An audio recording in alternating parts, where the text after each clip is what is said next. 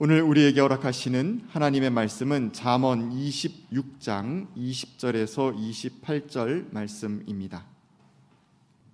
땔감이 다 떨어지면 불이 꺼지듯이 남의 말을 잘 하는 사람이 없어지면 다툼도 그친다. 숯불 위에 숯을 더하는 것과 타는 불에 나무를 더하는 것과 같이 다투기를 좋아하는 사람은 불난데 부채질을 한다. 헐뜯기를 잘하는 사람의 말은 맛있는 음식과 같아서 뱃속 깊은 데로 내려간다. 악한 마음을 품고서 말만 매끄럽게 하는 입술은 질그릇에다가 은을 살짝 입힌 것과 같다. 남을 미워하는 사람은 입술로는 그렇지 않은 채 하면서 속으로는 흉계를 꾸민다. 비록 다정한 말을 한다 하여도 그를 믿지 말아라. 그의 마음 속에는 역겨운 것이 일곱 가지나 들어있다. 미운 생각을 교활하게 감추고 있다 하여도 그 악의는 회중 앞에서 드러나기 마련이다. 함정을 파는 사람은 자기가 그 속에 빠지고 돌을 굴리는 사람은 자기가 그 밑에 깔린다. 거짓말을 하는 혀는 흠 없는 사람의 원수이며 아첨하는 사람은 자기의 신세를 망친다. 이는 하나님의 말씀입니다. 아멘. 네, 찬양이 그러한 것처럼 주님의 은혜가 우리 가운데 함께하기를 빕니다.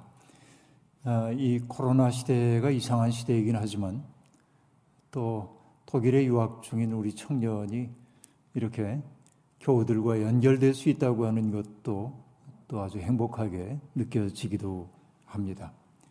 아, 날이 갑자기 추워졌습니다. 아, 농부들은 농작물이 입을 냉해를 걱정하면서 아마 간밤에 잠을 이룰 수가 없었을 겁니다. 아, 배추와 무 어, 이런 채소들이 갑작스러운 추위에 올지 않을까 하는 염려가 아, 농부들을 온통 사로잡고 있었을 거라는 생각이 듭니다. 그런가 하면은 집을 잃어버린 채 거리를 떠돌고 있는 그런 분들, 특별히 노숙인들, 예, 그들은 어, 오늘 갑자기 떨어진 이 추위가 아주 혹독하게 느껴졌을 것임이 아, 분명합니다. 어, 우리도 그 때문에 서울역 인근에 떠돌고 있는 분들을 어떻게 따뜻하게 아, 맞이할 수 있을까 하는 고민을 하고 있고 그래서 오랫동안 그분들을 위해 일을 해왔던 분들과 상의해서 우리 교회의 따뜻한 마음을 전달할 수 있는 방법을 찾으려고 그렇게 하고 있습니다. 느닷없이 닥쳐온 추위 이것은 어, 겨울이 가까웠음을 알리는 표징이기도 하지만은 우리가 손잡아 주어야 할 사람들이 누구인지를 돌아보라고 하는 하나의 초대이기도 합니다. 어, 간밤에 이 가을 들어 처음으로 난방을 하면서 문득 마종기 선생님의 어, 겨울 기도라고 하는 시를 떠올렸습니다. 하나님 추워하며 살게 하소서.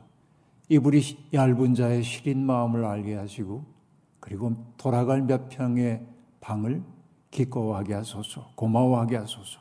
이런 시 이렇게 시작되고 있는데 이불이 얇은 자의 시린 마음을 헤아리게 해달라고 시인은 그렇게 노래하고 있습니다. 이것이 우리의 겨울 기도가 되어야 할 것 같습니다. 오늘은 히브리의 지혜자가 들려주고 있는 말에 대한 교훈을 중심으로 이 시대에 하나님이 우리에게 바라시는 삶이 어떠한지를 사, 아, 생각해 보려고 합니다. 경희대학에서 가르치고 있는 김진애 교수의 책 가운데 말끝이 당신이다라고 하는 책이 있습니다. 그 책의 표제 콜럼이 매우 흥미로운데요. 아, 그는 이렇게 얘기합니다. 스마트폰이 보급된 다음에 사람들은 대면하여 이야기를 나누는 것보다는 문자나 채팅을 통해 이야기하는 일에 훨씬 더 익숙해졌다고 그렇게 말하고 있습니다. 누구나 다 알고 있는 얘기죠. 그런데 김진애 교수는 얘기합니다. 문자를 보낼 때 말끝을 어떻게 맺고 있는지를 보면 그 사람 사이가 친한 사람인지 안 친한지 알 수 있고 기쁜지 슬픈지 다 알 수 있다고 말합니다. 아, 그분의 말 이렇습니다. 친할수록 어미를 일그러뜨려 쓰거나 콧소리를 집어넣고 사투리를 얹어 놓는다. 여러분 실감나죠? 그리고 예를 들고 있습니다. 아웅 졸령 언제 가남 점심 뭐 먹을 겨 행님아 시방 한잔 하고 있습니다. 웜에 벌써 시작혀 불었냐? 이런 말들을 예로 들고 있습니다. 그런데 친하지 않는 사이에는 주로 어미를 무엇 했습니다. 라는 종결 어미를 사용한다는 겁니다. 이건 제게 해당되는 얘기입니다. 저는 언제나 씁니다로 어, 쓰고 있는데요. 꼭 친하지 않아서 그런 건 아닌데, 아, 이렇게 얘기를 하고 있네요. 어쨌든 그는 학생들하고 친밀하게 지내려고 애를 쓰고 있는데, 학생들이 어, 이제 그 결석을 통보할 때 꽤 친하다고 생각했는데, 이러저러한 사유로 결석하게 되었습니다. 이렇게 통보를 해오는 학생들을 보면 서운한 마음이 들더라는 겁니다. 그가 받고 싶은 메시지는 이런 겁니다. 배랭이 꽃도 예쁘게 피고 하늘도 맑아 오늘 결석하려고요. 글쎄 학생들이 그렇게 교수님한테 통보를 하게 됐는지 이제 모르겠어요. 흥미롭게 그 글을 읽다가 어이쿠한 대목이 있습니다. 세월이 지나면 말끝이 달아 없어지기도 한다면서 그가 예로 드는 것은 부부 사이의 대화입니다. 어디 회사 언제 귀가 두 시간 뒤 그리고 결론으로 말합니다. 말끝이 당신이다. 그래서 저도 최근에 아내와 주고받은 메시지에서 내가 한 말을 찾아봤습니다. 가장 최근에. 응, 살펴와요. 오케이, 지금 공덕. 이게 제가 아내에게 보낸 그 문자 제가 오픈을 했습니다. 언어라고 하는 게 하나님이 인간에게 주신 굉장히 귀한 선물입니다. 우리는 말을 통해 세상을 인식하기 때문에 그렇습니다. 여러분도 이런 경험이 아마 있으실 텐데요. 어떤 경험을 하긴 했는데 그 경험이 뭔지 그 실체가 불분명하게 내게 느껴지는 것입니다. 어떤 것을 먹었는데 이 맛을 알 것 같은데 뭐라고 표현할 말이 없는 거죠. 그런데 어떤 사람이 거기에 적절한 표현을 해주고 나면 맞아 그거야 라고 얘기하죠. 비로소 내가 경험한 것이 무엇인지를 알아차리게 됩니다. 딱 어울리는 표현을 만났을 때 내 경험이 뭔지를 아는 거예요. 인간은 언어를 통해 세상을 인식한다고 하는 말이 바로 이런 이야기입니다. 언어라고 하는 기호를 공유하게 될 때 사람은 서로 소통하게 되고 그 언어가 서로 통하게 될 때 공감하게 됩니다. 외국어는 우리에게 익숙한 기호가 아니기 때문에 늘 어렵습니다. 뭐 자유롭게 외국어를 말하는 사람은 괜찮겠습니다만 저처럼 머릿속에서 외국어를 먼저 문장을 만든 다음에 말해야 하는 사람들은 가끔 때를 놓칠 때가 있어가지고 내가 바보가 된 것처럼 느껴질 때도 있습니다. 그렇습니다. 언어는 의사소통의 도구만이 아닙니다. 언어는 또한 사건을 일으키기도 합니다. 이 사회는 눈과 비가 하늘에서 내려와서 땅을 촉촉하게 적시고 그리고 씨앗들이 발아하도록 하고 결실 맺도록 한 후에 하늘로 돌아가는 것처럼 하나님의 입에서 나오는 모든 말씀도 당신의 뜻한 바를 성취하고 나서야 하나님께로 돌아간다고 그렇게 말한 바가 있습니다. 그러니까 하나님의 말씀은 사건을 일으키는 말씀입니다. 뭔가 실행력이 있는 것이 하나님의 말씀이다 하는 얘기죠. 그 말씀에 비할 바는 아니지만 우리가 하는 말도 사건을 일으킵니다. 말 한마디로 천냥빚을 갚는다고 하는 말이 있는 것처럼 우리의 말도 누군가에게 가서 일을 합니다. 친절하고 따뜻한 말은 누군가 가슴 속에서 평안함을 불러일으키고 그가 사람들을 따뜻하게 대하도록 만들기도 하지만 우리가 사용하고 있는 거친 말들, 누군가를 향한 거친 욕설 같은 것들은 나의 마음 닫게 만들고 나 또한 누군가에게 폭력적으로 응대하도록 만들기도 하지요. 그러니까 우리가 하는 말도 뭔가를 사건을 일으키고 있는 게 분명합니다. 그러면 하나님이 세상을 말씀으로 창조하셨다는 이 이야기는 하나님에게만 해당되는 게 아니고 하나님으로부터 말이라고 하는 선물을 받은 우리들도 동일한 일을 하고 있음을 우리가 알 수 있습니다. 그 때문에 저는 이렇게 얘기합니다. 지금 우리가 사용하는 말이 우리가 사는 세상을 만든다고 말입니다. 지금 우리 사회에 유통되고 있는 언어는 너무 난폭하고 그리고 오염되어 있습니다. 거친 말, 거짓말, 기만하는 말들이 여과 장치도 없이 도처에서 횡행하고 있습니다. 그 때문에 말은 이래저래 문제입니다. 사람들을 소통하도록 주어진 그 언어 때문에 불통의 세상이 열리게 되었고, 그리고 아름다운 것들을 창조하라고 하나님이 주신 언어가 오히려 창조 세계를 혼돈으로 되돌리고 있는 일들이 언어의 타락 때문에 일어나고 있음을 알 수 있습니다. 불교에서 인간들이 짓고 있는 죄업을 몇 가지로 얘기하는데 그 가운데 하나가 구업입니다. 말로 짓는 죄입니다. 그 하나는 뭐예요? 남의 마음을 어지럽게 만드는 망어가 있습니다. 망령된 말을 하는 것이죠. 그리고 비단결같이 부드럽지만은 결국은 사람들을 그릇된 길로 인도하는 기어라고 하는 게 있어요. 이때 기라고 하는 건 비단 기자를 쓰는 겁니다. 비단처럼 부드럽지만은 사람들을 오도하는 말. 그리고 마구 사람들을 꾸짖고 욕하는 악구. 그 다음에 한 입으로 두 소리를 하고 결국 그렇게 해서 사람들을 이간질하는 양설. 이런 것들이 인간이 짓고 있는 구업이라고 얘기하고 있습니다. 말이라고 하는 것은 제대로 활용할 때는 하나님의 선물이지만은 그릇 사용하면은 악마의 도구가 됨을 우리가 알 수 있습니다. 말이 오용될 때 사람들 사이에 분열이 시작됩니다.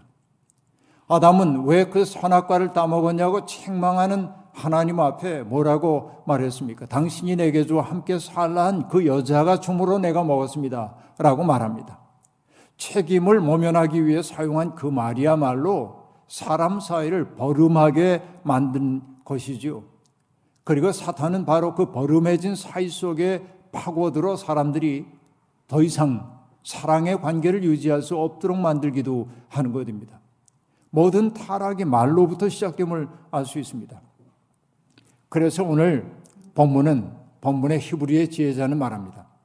남의 말을 잘하는 사람, 다투기를 좋아하는 사람, 헐뜯기를 좋아하는 사람, 악한 마음을 품고서 말만 매끄럽게 하는 사람이 얼마나 위험한지를 알아차려야 한다고 말하고 있습니다. 여러분, 남의 말을 잘하는 사람, 헐뜯기를 잘하는 사람들, 그들은 결국은 나쁜 세상을 만드는 사람들이고, 그리고 이웃들의 존엄을 파괴하는 사람이라고 말할 수 있겠습니다. 우리는 살다 보면 내 마음에 드는 사람도 있고, 그렇지 않은 사람도 있죠. 그런데 사람들은요, 자기가 싫어하는 사람들을 특정한 이미지 속에 가두어 두기를 좋아할 때가 있습니다. 우리 사회에 사라졌으면 좋, 좋을 것 같은 용어들이 몇 개 있습니다.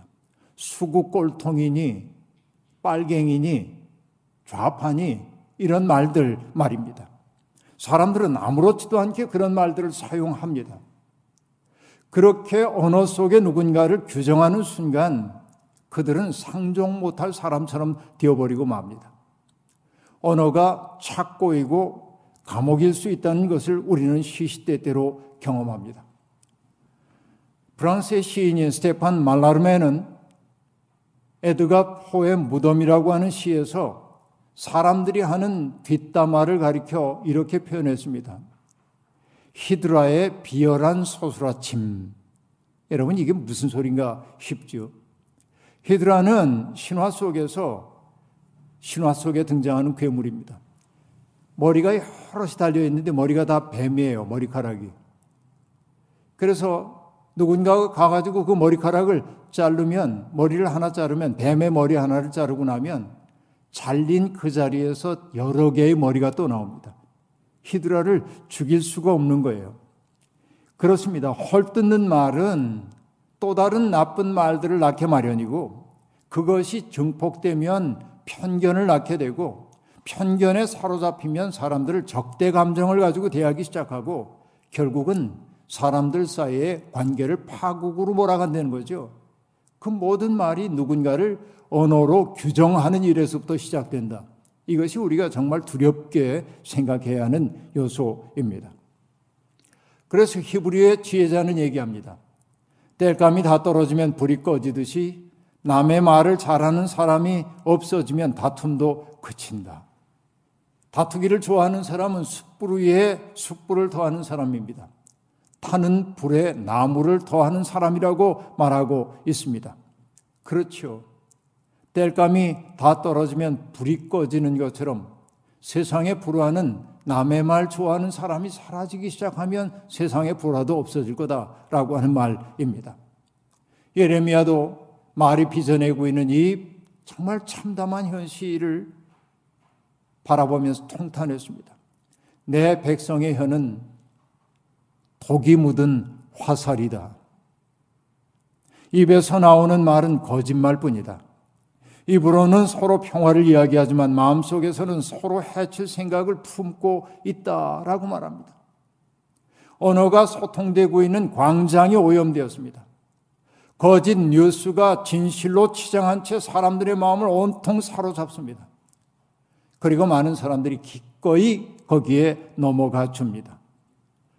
그리고 여러분, 우리의 말이 어떻습니까? 누구의 말을 끝끝내 경청해주고, 고개를 끄덕여주고, 그리고 다 들은 다음에 자기 견해를 말하기보다, 누가 말하고 있을 때 재빨리 끼어들어가지고 자기의 말을 보태는 것을 일러 재치 있다고 하는 현실입니다. 오락이 만들어내고 있는 세상인 것이죠. 이런 세상에 우리가 살고 있습니다. 말의 품격이 무너질 수밖에 없는 것이죠. 침묵이 더 이상 금이 아닌 세상에서 사람들은 말을 잘해야 한다는 강박관념에 시달리고 있습니다. 그 때문에 아무짝에도 쓸모없는 말들이 횡행하고 있고 오죽하면 그런 세계의 현실을 아주 안타깝게 바라보면서 어느 학자가 쓴 책의 제목이 뭐냐면 개소리에 대하여입니다. 정말 이 진실과 관계없는 그런 말들이 횡행하고 있는 이 세상이 이 우리가 살고 있는 세상을 얼마나 망가뜨리고 있는지 보여주는 책입니다. 정치가 우리의 삶을 과잉 대표하면서 우리는 너무 갈라졌습니다.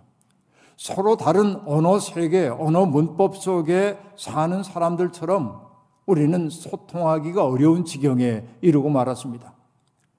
오죽하면 가족들끼리 모였을 때 두 가지는 금기시되고 있잖아요. 종교 이야기를 하는 것 첫째, 두 번째는 정치 이야기 하는 것. 그건 가족끼리도 서로 용납하기 어렵다는 말 아닙니까? 그런 주제들은 사람들을 친밀하게 이어주기보다는 갈라놓는 매, 경우가 더 많기 때문에 그렇습니다. 말이라고 하는 매개를 통해 의사소통해야 하는 세상에서 논쟁이 없을 수 없습니다. 그러나 여러분 가만히 보면 논쟁을 통해 진리가 승리하는 법은 거의 없습니다. 논쟁하는 사람들을 보면 그 논쟁을 통해 진실에 당도한다기보다는 그들의 성격만 드러내 보여주죠. 그러니까 논쟁에서 승리하는 것은 성격이지 진실이 아닙니다. 이게 우리 사회의 슬픔 가운데 하나입니다. 논쟁은 상대방의 생각에서 약점을 찾기에 극복할 뿐 함께 배운다든지 함께 더 깊은 세계로 나아가는 것을 지향하지 않습니다. 물론 자기의 생각을 아주 정교하게 다듬어야 하는 사람들은 논쟁을 하지 않으면 자기 생각을 정말 아름답게 갖고 갈 수 없습니다. 그러나 우리의 일상의 모든 대화가 논쟁이어야 할 필요는 없습니다. 누가 옳고 그른지를 반드시 가름을 내야만 시원해지는 그 마음을 좀 내려놓으면 좋겠습니다. 사사건건 싸우자고 대드는 사람과는 말을 나누고 싶지 않습니다. 그의 말은 칼이 되어 우리의 영혼 속에 상처를 입히기 때문에 그렇습니다. 더 심각한 것은 남을 헐뜯는 말입니다. 헐뜯기를 잘하는 사람의 말은 맛있는 음식과 같아서 뱃속 깊은 데로 내려간다. 여러분 이게 잠언 기자의 표현이 정말 절묘합니다. 기억력이 별로 좋지 않은 사람도 남에 대한 험담은 기가 막히게 기억합니다. 속으로 쑥 들어가는 거죠. 애들도 하지 말라고 하는 욕은 기가 막히게 기억했다 잘 써먹습니다. 이게 인간의 버릇인지도 모르겠습니다. 그 말, 남에 대한 나쁜 말들이 우리의 뱃속 깊은 곳으로 들어가기 때문이라고 말합니다. 여러분, 헐뜯는 말에 귀를 기울이는 순간 우리 속에는 하나의 편견이 자리 잡습니다. 자기 편이 하는 말이라고 하면 그가 하는 말조차 진실일 거라고 예단해버리고 맙니다. 하지만 나와 다른 진영에 속해 있는 사람들의 말은 다 거짓이라고 지레 판단해 버리고 맙니다. 콩으로 매주를 쓴다고 해도 믿을 생각이 없습니다. 이것을 가리켜 뭐라고 하냐면 옹호의 덫이라고 얘기합니다. advocacy trap이라고 얘기하는데요. advocacy trap이에요. 자기가 지지하는 의견에 동조하지 않는 사람은 죄다 그릇되었다고 판단하는 것입니다. 여기에서 적대감이 발생하고 냉소와 비난과 모욕과 험담과 저주가 나타납니다. 여러분, 우리가 정령 하나님 믿는 사람이라고 한다면 여기에서 벗어나야 합니다. 매끄럽고 다정하고 부드러운 말도 믿음직스럽지 않을 때가 많이 있습니다. 그래서 여러분, 춘추 전국시대의 현인인 노자도 얘기했습니다. 신원 불미요 미연 불신이라 이렇게 말합니다. 믿음직한 말은 아름답지 않고 아름다운 말은 믿음직하지 않다라고 하는 말입니다. 그런데 여러분 이 말 많이 들어보셨을 텐데 이 말이 노자의 도덕경이 81장으로 구성되어 있는데 그 말이 나오는 데가 도덕경 81장이라는 사실이 중요합니다. 그러니까 말이 세상을 어떻게 어지럽히는지를 철저하게 봤기 때문에 그는 자기의 글의 맨 마지막에 신은 불미요 미연 불신이라 이 말을 집어넣고 있는 것이죠. 말이 얼마나 중요한지를 보여주고 있는 대목입니다. 알 속은 없고 겉만 번지르란 말들이 세상에서 가장 심각한 문제임을 노자는 지적하고 싶었던 것입니다. 그런데 오늘 읽은 히브리의 지혜자의 말은 노자가 말하는 그 진실을 한결 더 이미지화해 보여주고 있습니다. 악한 마음을 품고서 말만 매끄럽게 하는 입술은 질그릇에다가 은을 살짝 입힌 것과 같다. 남을 미워하는 사람은 입술로는 그렇지 않은 채 하면서도 속으로는 흉계를 꾸민다. 비록 다정한 말을 한다 하여도 그를 믿지 말아라. 그의 마음속에는 역겨운 것이 일곱 가지나 들어있다. 미운 생각을 교활하게 감추고 있다 하여도 그 악에 있는 회중 앞에서 드러나기 마련이다. 여러분, 표현이 참 절묘하지요? 악한 마음을 품고 말만 매끄럽게 하는 사람들의 말은 질그릇에 은을 살짝 입힌 것과 같다고 말합니다. 그리고 다정한 말의 이면에는 역겨운 것이 일곱 가지나 들어있답니다. 이 말은 물론 부드럽고 매끄러운 말을 다 배제하라고 하는 말 아닙니다. 투박하고 직정적인 말, 요즘 흔히 하는 말로 사이다 같은 말만을 신뢰하라는 말 절대로 아닙니다. 비단결 같은 그런 기어에 속지 말라는 말입니다. 예언자들의 말은 거칠었습니다. 사람들의 양심을 습격하는 말이었기 때문에 그들의 말은 사람들을 불편하게 만들었습니다. 세례자 요한의 말이 부드러운 말이었습니까? 아니지요. 천둥을 치듯 사람들의 가슴을 울렁울렁하게 만들었던 것이지요. 그렇습니다. 가끔 사람들의 안일함을 깨뜨리기 위해서는 거친 말을 해야 할 때도 있습니다. 비난은 문제이지만 비판은 꼭 필요합니다. 그러나 나쁜 생각을 숨긴 채 말만 매끄럽게 하는 사람들을 경계해야 한다는 것입니다. 지혜자는 말합니다.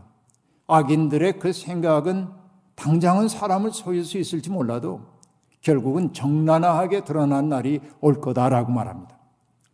히브리의 지혜자는 악한 말을 하는 자들의 말로에 대해서도 말합니다. 말은 보메랑이 되어 자기에게 돌아오게 마련입니다. 함정을 파는 사람은 자기가 그 속에 빠지고 돌을 굴리는 사람은 자기가 그 밑에 깔린다. 거짓말을 하는 혀는 흠없는 사람의 원수이며 아첨하는 사람은 자기의 신세를 망친다. 여러분 이 구절 읽으면서 옛날 어린 시절이 생각났습니다. 우리 시골에서 얼마나 자주 이런 장난했습니까? 친구들이 다니는 길목에 이렇게 흙을 파가지고 함정을 만들고 거기에다가 잔 나뭇가지를 갖다 살짝 얹고 나뭇잎들을 얹고 흙을 덮어서 주변과 똑같이 만들고 누군가 빠지기를 이렇게 고대하고 바라보다가 사람들이 얼마 지나다니지 않으니까 결국 그날도 허탕치고 그래서 무심코 가다가 자기가 빠지는 일. 여러분 저 여러 번 그런 적이 있습니다. 좁다란 논뚝길 같은데 양옆으로 나 있는 풀들을 이렇게 돌을 갖다가 엮어 가지고 지나가던 사람이 발에 탁 걸려서 넘어지게 하려고 해놨는데 아무도 안 지나가요. 다음날 내가 가다가 걸려 넘어진 적도 많지요. 여러분 이게 인간의 경험이라는 게 보편적이에요. 여기 히브리의 지혜자도 똑같은 얘기를 하고 있습니다. 여러분 사는 게 꼭 이런 것 같습니다. 우리가 한 악한 말은 반드시 돌아와 우리에게 보복을 합니다. 감리교 창시자인 존 웨슬리는 험담의 치유라고 하는 설교에서 Methodist라고 불리우는 사람들에게 이렇게 제안하고 있습니다. Methodist는 바로 규칙쟁이들, 감리교인들을 뜻하는 말입니다. 웨슬리의 설교 그대로 읽어드리겠습니다. 그리스도의 견책을 몸에 지니고 Methodist라고 불리는 당신들은 소위 기독교 세계에 적어도 이 한 가지 경우에 있어서만은 모범을 보여주도록 하십시오. 험담, evil speaking입니다. 그 다음에 험구, tale-bearing이라고 하는데 말 옮기는 거예요. 말 옮기는 거. 누군가에게 말을 옮기는 거. 그 다음에 수군거리는 일, whispering 하는 거. 속삭이듯 얘기하는 거. 너만 알고 있어. 이런 거. 험담, 험구, 수군거리는 일을 버리십시오. 이런 말들이 하나라도 당신의 입에서 나오지 못하도록 하십시오. 선한 말 이외에는 사람이 없는 데서 그 사람의 험담을 하지 마십시오. 당신이 원하든 원하지 않든 간에 당신이 타인과 구별되기를 원한다면 이것을 감리교인의 구별되는 표준으로 삼으십시오.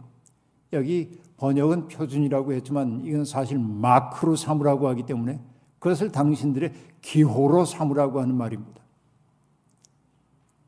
메서디스트들은 절대로 남에게 험담하지도 않고 그리고 말을 옮기지도 않고 수군거리면서 문제를 일으키지 않는다. 이게 저 감리교인들은 뭔지 난 잘 모르겠지만 저 사람들은 절대 험담도 안 하고 험구도 안 하고 그리고 말 옮기는 거 수군거리는 거 안 해. 이거를 감리교인들의 두드러진 기호로 삼으라고 얘기하고 있습니다. 그리고 말합니다. 감리교인은 사람 뒤에서 그를 책망하지 않습니다. 여러분 이게 웨슬리가 감리교인들에게 정말 하고 싶었던 말인 거예요. 여러분 험담, 험구, 수군거림 이것은 세상의 일치를 허무는 여우입니다. 그걸 버려야 합니다. 이게 어디 감리교인들에게만 해당되는 교훈이겠습니까? 험담을 하지 않는 것이 모든 기독교인들의 표가 되었으면 좋겠습니다. 우리가 하는 말은 하나님의 말씀, 그리스도의 말씀을 닮아야 합니다.